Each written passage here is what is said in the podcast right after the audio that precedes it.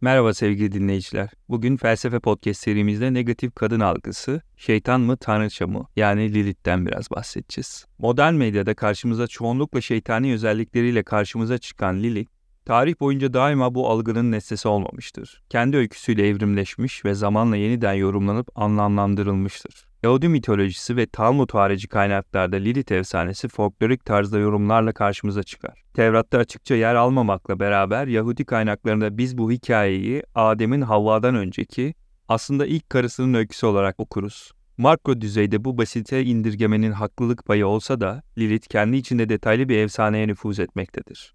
Günümüz teolojisinde ve siyasi bir akım olarak feminizm incelemelerinde kendisine muhakkak referans verdiren Lilith, antik dünya panteonları içerisinde ana tanrıçılık vasfına en yakın karakterdir. Platon'un mağara alegorisi. Yahudilik ve Hristiyanlık tarihinde şeytani kadına dair nasyonu şekillendiren bu karakter, modern dünyada feminist ve neopagan hareketlerinin ortaya çıkmasında ya da ivme kazanmasında etkili olmuştur.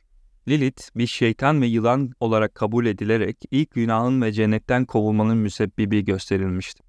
Bu günahkar kadın erkeği ve toplumu yoldan çıkaracak ve insanları günaha sürükleyecek bir şeytan yılan olarak kabul görmüştür. Peki Lilith kimdir? Gerçekten bunu biliyor muyuz ve neden şeytanın bir varlık olarak gösterilmektedir? İnanışa göre Lilith, Havva'nın aksine Adem'in kaburga kemiğinden oluşmamıştır. Adem'le aynı topraktan yaratılmış ve Adem'le beraber cennetin en güzel bahçelerinde yaşamıştır.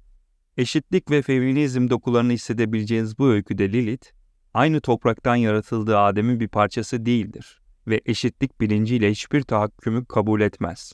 Kendisiyle aynı maddeden yaratılan Adem'in üstünlük kurmasına müsaade etmez.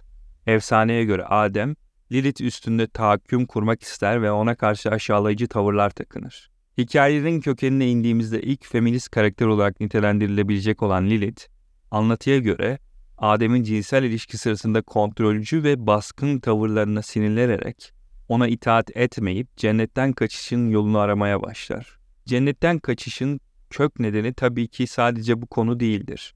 Maskülen dominasyon ve Adem'e itaat, hizmet etme fikri onu kamçılamıştır. Burada anlatırken bir kaynaktan yararlanıyoruz. Farklı kaynaklarda konuyu daha da farklı anlatabiliyor. O yüzden illa bu geçerlidir diyemeyiz. Baş kaldırısından ödün vermeyen Lilith, cennetten kovulabilmek için Tanrı'nın yasaklı adını söyler ve kovularak dünyaya, Kızıldeniz yakınlarına gelir. Böylelikle dünya macerası başlayan bu asi dişi, yaşadığı mağara yakınlarındaki cinler ve şeytanlarla beraber olarak her gün yüz cin ve şeytan bebek dünyaya getirir.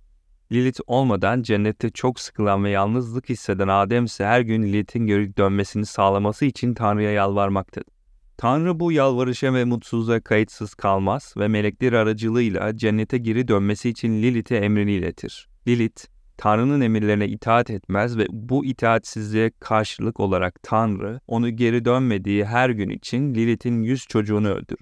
Hiçbir otoriteye boyun eğmeyen ancak evlat acısıyla mücadele eden Lilith, intikam almak için dünyaya gelen tüm bebekleri öldüreceğine yemin eder. Yalvarmalarına karşılık bulamayan Adem'in günden güne derinleşen yalnızlığını gören Tanrı, Adem'e uysal bir eş yaratmak ister ve Adem'in kaburga kemiğinden bir parçayla Havva'yı yaratır. Havva görüntü olarak Lilith'e çok benzemektedir ancak karakter olarak itaate açık bir eştir. Bu nedenle Adem Havva ile beraber olurken hiç yabancılık hissetmez ve zorluk çekmez. Adem eski keyifli günlerine kavuşmuşken Lilith her gün evlatlarının ölümüne şahit oluyor ve diğer yandan kendisine fiziksel olarak çok benzeyen Havva ile Adem'in mutluluğu onu yaralıyordu. Yaşadığı acıya dayanamayan Lilith, Adem ve Havva'nın cennetteki keyifli günlerine son vermeyi kafaya koyar ve yine bir intikam planı kurarak yılan kılığına girip gizlice cennete sızar. Adem ve Havva'nın cennetten atılması için Havva'nın aklına girip ona yasaklı meyveyi yedirir. İçkin olarak bildiğimiz Adem ve Havva'nın cennetten kovuluş hikayesinin baş kahramanı olarak tarihe geçen Lilith, pek çok destanda ve günümüz kaynaklarında adından bahsettirmektedir. Antik yakın doğu mitolojisine göre Havva'yı kandıran yılan, sembolik dilde açıkça ana tanrıçı olarak bilinmektedir.